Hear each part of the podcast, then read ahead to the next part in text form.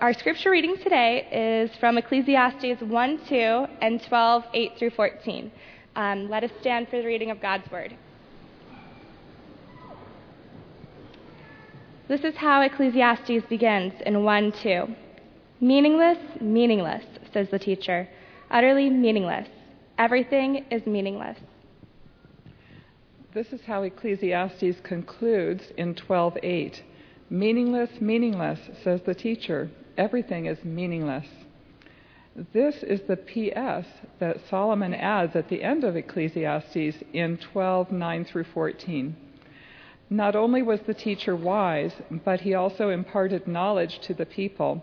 He pondered and searched out and set in order many proverbs. The teacher searched to find just the right words, and what he wrote was upright and true. The sayings of those who are wise move people to take action. Their collected sayings are like nails pounded in firm and deep. Be warned, my child, of anything in addition to them. Of making many books there is no end, and much study wearies the body. Now all has been heard. Here is the conclusion of the matter Fear God and keep his commandments, for this is what it means to be fully human. For God will bring every deed into judgment, including every hidden thing, whether it is good or evil. This is the word of the Lord. Thanks be to God. You may be seated.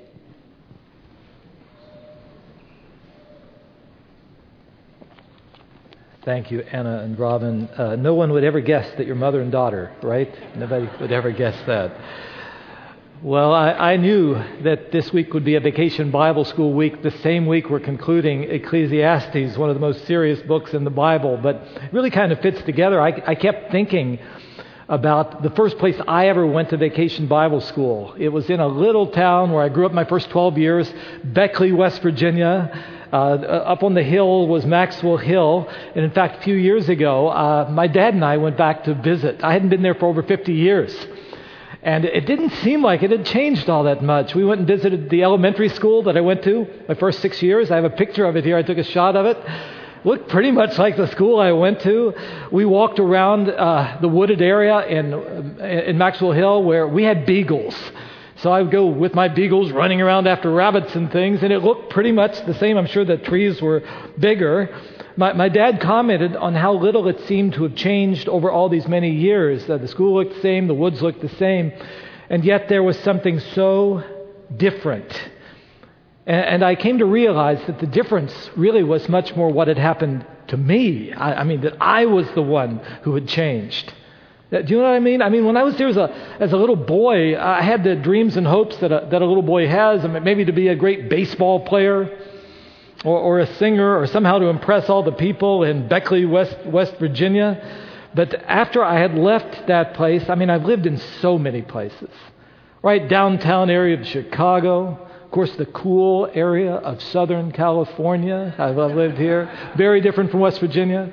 Uh, Germany and in England. I went way, way too long to school and experienced so many things, so that when I went back to that area, uh, even though it in some ways looked the same, it, was, it felt so different. It, it really didn't feel like home anymore. It seemed uh, smaller than what I remembered being, but, but mostly my world had become so much bigger. I mean, my whole world back then was just Beckley, West Virginia. and now I'd come to see that God's world is much, much more uh, than, than just that. Have you ever experienced anything like that? Returning to a place, but when you go back, it, it looks a little bit the same, but it feels so different. If you can grasp that, then you're going to understand one of the most profound things in the entire Bible, especially the book of Ecclesiastes as we end it today. I don't know if you noticed as Robin and Anna read, I tried to make it so clear to you, it starts and it ends in exactly the same way.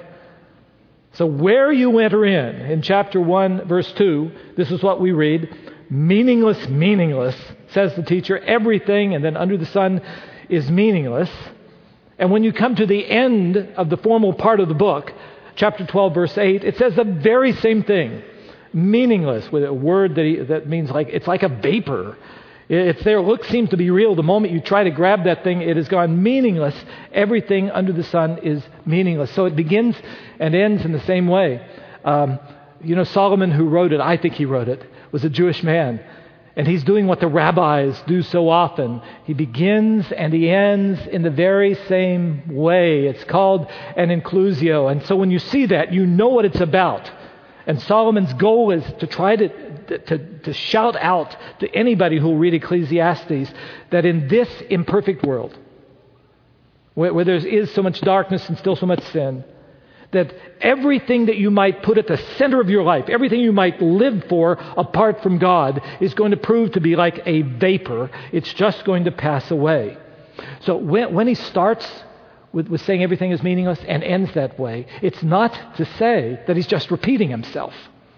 Now, much like me going back to my home in West Virginia, when we come back to this thing in chapter 12, verse 8, and, and, and you've actually been with us for all the three months of us going through it, what should have happened is, after reading through the rest of Ecclesiastes, you and I should have changed.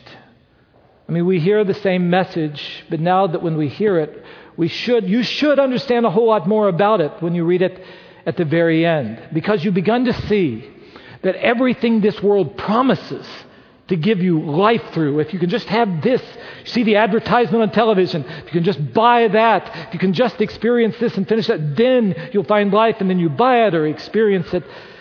And it doesn't give you everything it promises. Solomon takes it all up in the book of Ecclesiastes. See, I don't know if you remember the, the, the messages Pastor Jeff and I have done. Just for a few of them, I jotted them down. He said, try education and learning. We, might want to do that here in a place with so many schools. Try education and learning.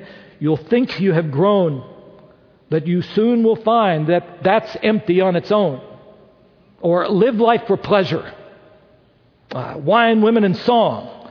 But the short thrill of pleasure won't satisfy long. Or build houses, buy lands, and pretend they will last but the status they bring you will soon be in the past, or especially since last Friday. Expand your career, make money in stashes, but what good is it all when the stock market crashes? See, I, I added that after Friday dropping 600 plus points. So, so you know, you read through Solomon's words in Ecclesiastes, and you'll see he addresses everything under the sun that still today, hundreds of years later, people say, do this, have this, experience that.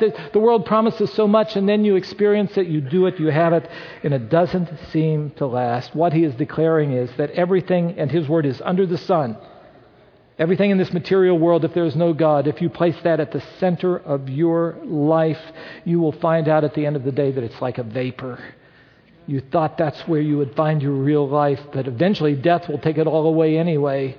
There's got to be more to live for. You've got to hear me here. I've said this often. He is not saying that you and I don't find uh, joy in things in this world. Because the things in this world, God, our Father, created them, and, and used in the right way, they do bring you joy. But I'm just telling you this none of the things in this world, under the sun, were ever meant to be at the center of your being. You, you and I are human. We're made in the image of God. God has set Ecclesiastes 3:11 eternity in our human hearts. And if we try to fill that place that was meant for someone eternal with anything that's temporary, it will be like a bubble. It'll be like a vapor. It will simply vanish away. So Solomon begins by saying, meaningless, meaningless. Everything that you try to live for under the sun is meaningless. And he ends by saying that, but by the time you read it at the end, you should know that this is really true. You should know it's really true. So, uh, the book itself, it, it, you've noticed, as Robin and Anna read for us, it ends in chapter 12, verse 8, the, the proper part of the book. But then there's a P.S. And he wants us to know that meaninglessness is not God's last word, and it shouldn't be the last word of a sermon either. The way I read it is this you almost have to uh, envision in chapter 12, between verse 8 and 9, a poignant pause. Everything is meaningless. And you say, oh, man, what, what are we going to live for then? And then Solomon, and I think it was Solomon, steps in. He's writing it at the end of his life. And essentially, if I can put it in first person, he said, you need to remember that the one who wrote this, I, I was a person gifted by God with wisdom. Remember, that was a gift that God had given to him. He was able to see where decisions might actually lead. he said, So I, at the end of my life, have, have written this book. You, you can see in verses 9 and 10 with great care. I've weighed every word that I've written. I know some of them have been hard. I, I've studied, I've arranged my teaching in as orderly a way. I've written as truly as I possibly can. Why have I written it this way? And he says in verse 11, I, the book of Ecclesiastes is supposed to be a goad. In other words, we have such a, a temptation to try to think that we're going to find our lives in temporary things. And, and, and, so it's hard for us even to listen. He says, I've written this as a goad to try to provoke you to realize that there's nothing in this world by itself that can fulfill what you are really longing for. As I read um, Solomon, I feel like, parents, some of you might be able to understand this. Sometimes when you see your kids sort of walking in the wrong direction, you want to say, There's got to be more to live for than what you're living for, right? And, and it just seems like your kids aren't listening to you. Has that happened in any of your homes or just in, just in mine? And, and so you, you, a goad is, come back. I care about you. I've got something important to say. I've written this in that way. I wrote, wrote such hard words to you so that you'd listen. He's like a loving pastor. Not noticing people who come to church and then go out living the same way as when you came in. Saying, listen, listen carefully. There's more to live for than this world ever promises to you. He wants us to grab hold of the fact that meaninglessness is not what God has created you to experience. He loves you, He's made you in His image. He wants you to know that there is more to existence in our universe than just material things. He wants us to know that God is, that God is to be known, and that you and I have been made to live life with God. Uh, that the God who made you didn't create you to have a meaningless existence, but the way to find meaning in your life is not the way the world usually tells us to find it in something under the sun. And so he drives it home in verse 13. It's one of the most profound verses in the entire Bible. It's put in language that's almost foreign to us in 21st century Southern California. But to me, it has become one of the most life directing verses in my entire life. When I feel like I need to please this person or please that person, and how can I ever do this and feel ripped apart, I look at this again, and this is what God says. Where do you find life? This is what it's all about, he says. Fear God, keep his commandments. This is what it means to be fully human. Fear God, keep his commands. This is what it means for you to live a fully human life. Fear God. Now, we don't like, here in Southern California, to think about fear as ever being a good thing, right? I mean, we all know how destructive fear can be. We try to make sure people get over their fears so that they can live life. And here in Southern California, I think we have a particular understanding of it because we live in sort of the entertainment capital of the world.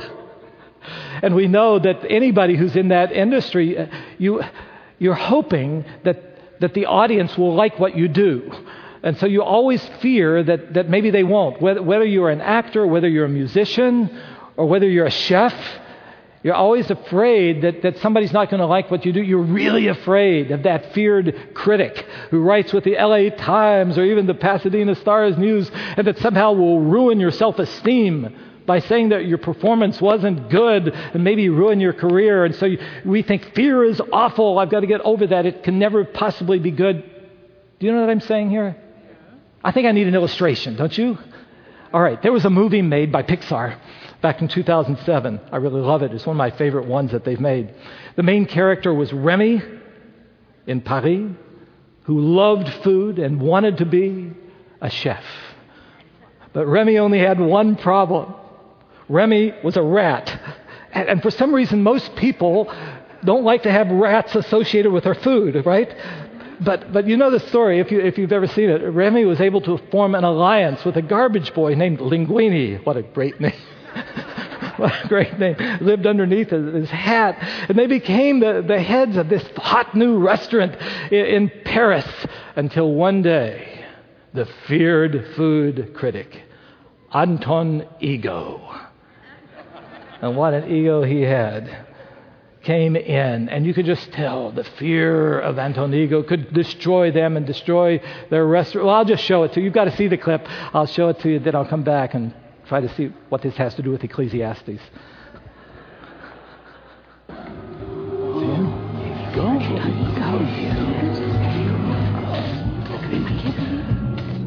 You are Monsieur Linguini. Oh, hello. Pardon me for interrupting your premature celebration, but I thought it only fair to give you a sporting chance as you are new to this game. Uh, game? Yes, and you've been playing without an opponent, which is, as you may have guessed, against the rules. You're Anton Ego.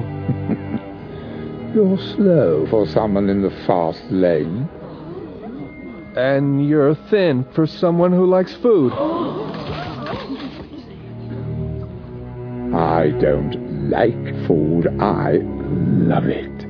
If I don't love it, I don't swallow. I will return tomorrow night with high expectations. Pray you don't disappoint me.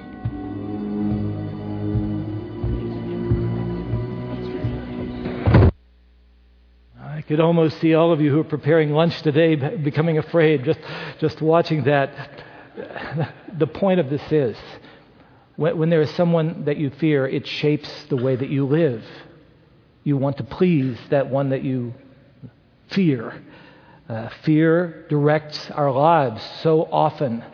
And so it often seems to be a debilitating thing, especially if you just want to please everybody. If you're afraid of each one's response, you can feel you can be ripped this way and that, ripped apart from the inside out, right? And then the Bible steps into our lives and says the key to really living, having a meaningful life, is that there's only one person to fear, and that is God Himself.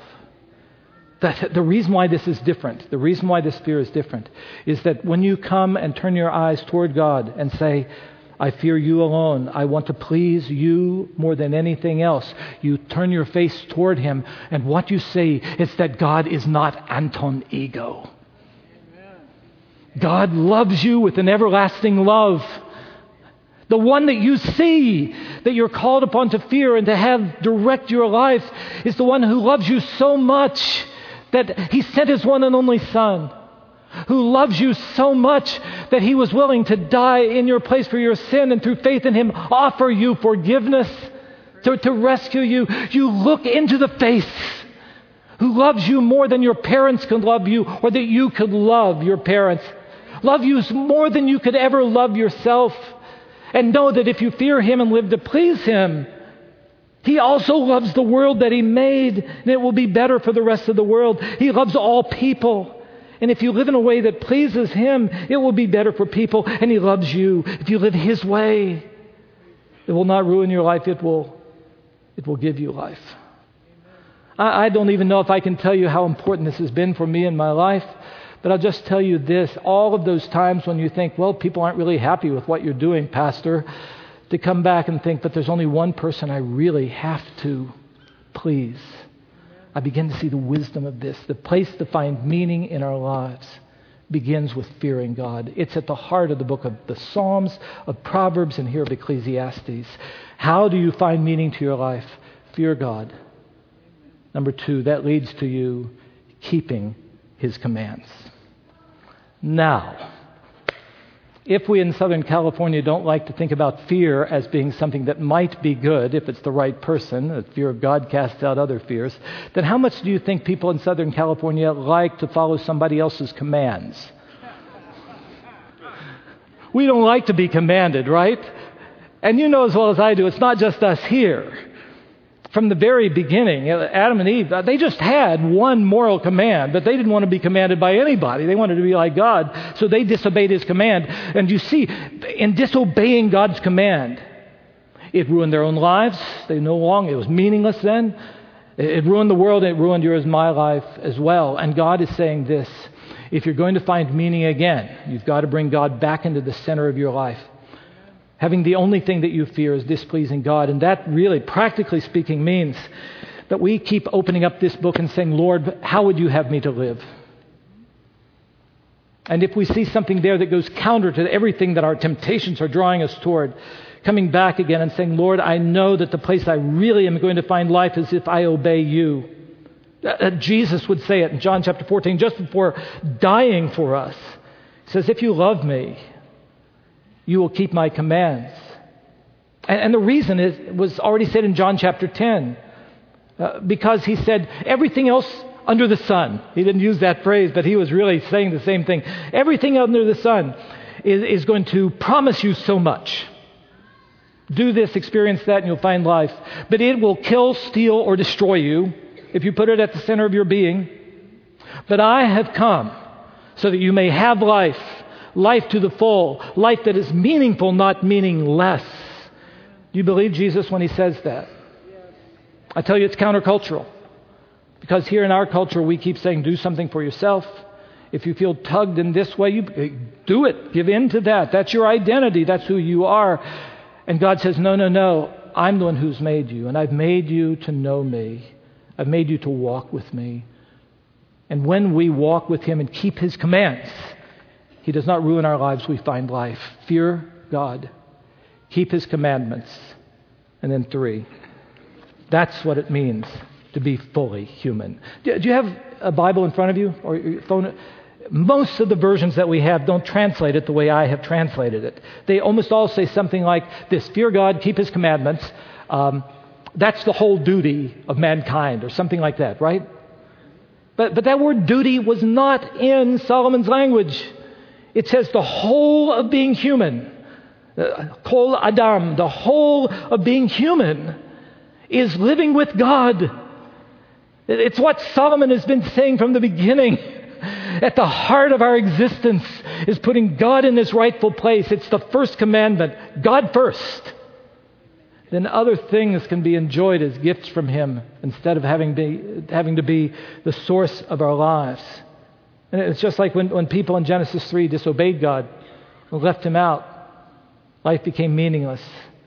What he's calling you to do and me to do is a recommitment of your whole being to him to say, Lord, I, have come to church today. I've heard these kids talk about obeying you and following you. All these songs have been about that.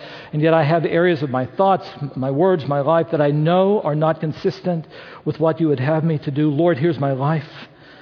Will you forgive where I've been? And he says, Yes. The blood of Christ is sufficient. He will start all over with you again today. Here's my life. I recommit all that I am to you. That is the message of the book of Ecclesiastes. That if you will know what it means to be human, it is to bring the God in whose image you are made back into the center of your life, putting nothing in, before Him, fearing Him so that you have to fear nothing else, obeying His commands rather than the ways of the world or your own human flesh, and then finding out that God says, when you walk with me, life is not meaningless. My last word is it is meaningful. That, that's the message of Ecclesiastes. So I'm going to end with this.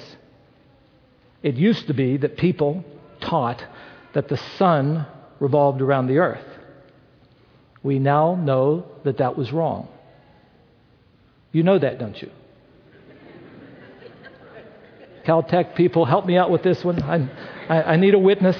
I need a witness we know that the earth revolves around the sun. I mean, just, uh, over here at JPL NASA, they know that if they're going to do anything effectively, they need to make their decisions based upon what is real and what is, what is true.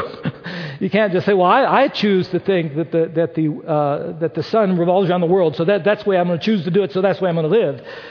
Well, today, in our, in our way of trying to live every day of our lives, our whole society tells us that the world revolves around us. Put, put, my, put yourself at the middle of this world.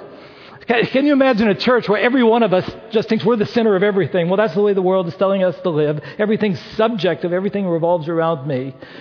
To live that way, as if the world revolves around me, first of all, is absurd. But secondly, it is the heart of what it means to live a meaningless life. I'm just going to tell you today it is not true that everything revolves around you. Do you believe it? It is not true, as the world is saying, that the world revolves around you. There is a God. He's the maker of heaven and earth. He made you. He loves you. God does not revolve around you. You and I, to find meaning in our lives, must have our lives revolve around Him. He's got to be the center of everything. I'm just telling you, when you fear God and keep His commands, the last word is that life can be meaningful meaningful. Everything becomes meaningful. When the God who is over the sun is at the center of your life.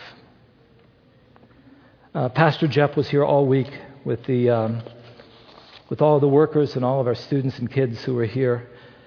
And, and you see the, the consistency of this message with what we did. Jeff, will you take a few moments and help us to see how to apply this to our lives?